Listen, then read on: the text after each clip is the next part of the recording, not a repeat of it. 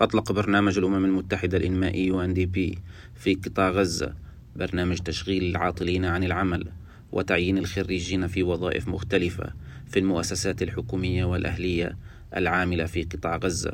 وقالت إيفون هيلي الممثل الخاص للمدير العام دي بي أن البرنامج أوجد فرص عمل لآلاف الخريجين العاطلين عن العمل من أجل تحسين ظروفهم المعيشية وكذلك دعم القطاعات التي تحتاج إلى كوادر بشرية بدعم سخي من دول ومنظمات دولية. So over the past year, خلال العام الماضي خلقنا 6700 وظيفة من خلال البرنامج. منها 30% مخصصة للنساء. بما يعني أننا أوجدنا 233512 يوم عمل فقط خلال عام 2020 لقد نما البرنامج لتصبح ميزانيته 18.4 مليون دولار مقدمة من عدد من الممولين بداية من البنك الإسلامي للتنمية. والآن تمول البرنامج قطر سويسرا والنرويج واليابان ونتطلع إلى أن تنضم الدنمارك إليها قريبا. وأضافت أن البرنامج يحقق عدة أهداف. أهمها مساعدة الناس على الحياة وكذلك إمكانية الحصول على وظيفة دائمة. The program has two objectives. One, of للبرنامج هدفان أحدهما بالطبع توفير سبل العيش للأشخاص الذين يعانون من فقر شديد. فنحن نستهدف الأشخاص الذين يعانون من البطاله منذ 12 شهرا أو أكثر. لذا يمكنك فقط أن تتخيل ان هذا الدخل مطلوب بشدة في المنزل الذي يعيشون فيه.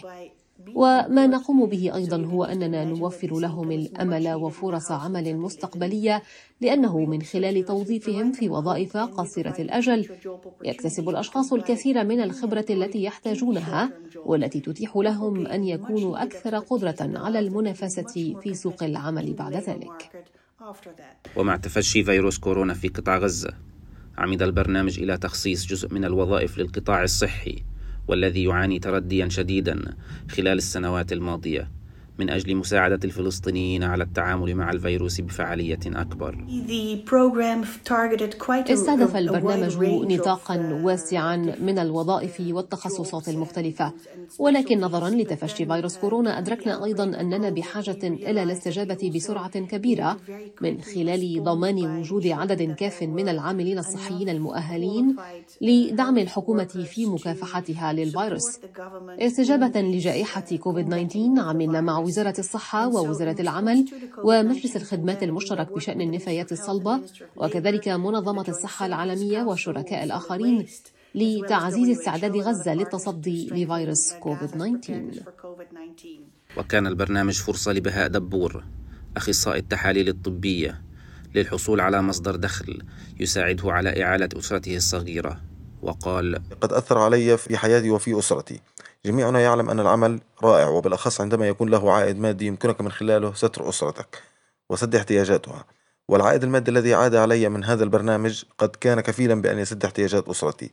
وأثر الاجتماعي لقد كونت علاقات اجتماعية كثيرة من خلال هذا العمل بالأخص أنني أعمل في مدينتي مدينة بيت حانون التي هي مدينة سكني. أما بالنسبة لرنا الجبور أخصائية الأشعة كان عملها من خلال البرنامج. أول فرصة لها للعمل في تخصصها منذ تخرجها من الجامعة قبل ثمان سنوات. وقالت من بعد تخرجي من 2012 من تخصص البكالوريوس لغاية نصف عام 2020 للأسف لم أحصل على أي فرصة عمل تتعلق بتخصصي. بعد تخرجي من البكالوريوس اشتغلت على حالي كتير منيح. في دورات تدريبية في برامج تدريبية كاملة منها استمر لسنوات سواء في تطوير وبناء المهارات الشخصية والإدارية في القيادات الشابة في تطوير مهارات اللغة الإنجليزية ومهارة الحاسوب كل الفرص المؤقتة اللي أنا حصلت عليها خلال هذه الفترة بعد تخرجي كانت ما إلها أي علاقة بتخصصي نهائي. تخصصي كأخصائي تصوير طبي. دعم برنامج الأمم المتحدة الإنمائي للقطاع الصحي بمئات الأطباء والممرضين والفنيين. ليس فقط من أجل تفشي فيروس كورونا ولكن أيضا من أجل دعم النظام الصحي المنهك ونقص الخدمات بشكل عام. ولكن مع تفشي كوفيد 19 أصبح الأمر أكثر إلحاحا. حازم بعلوشة أخبار الأمم المتحدة غزة.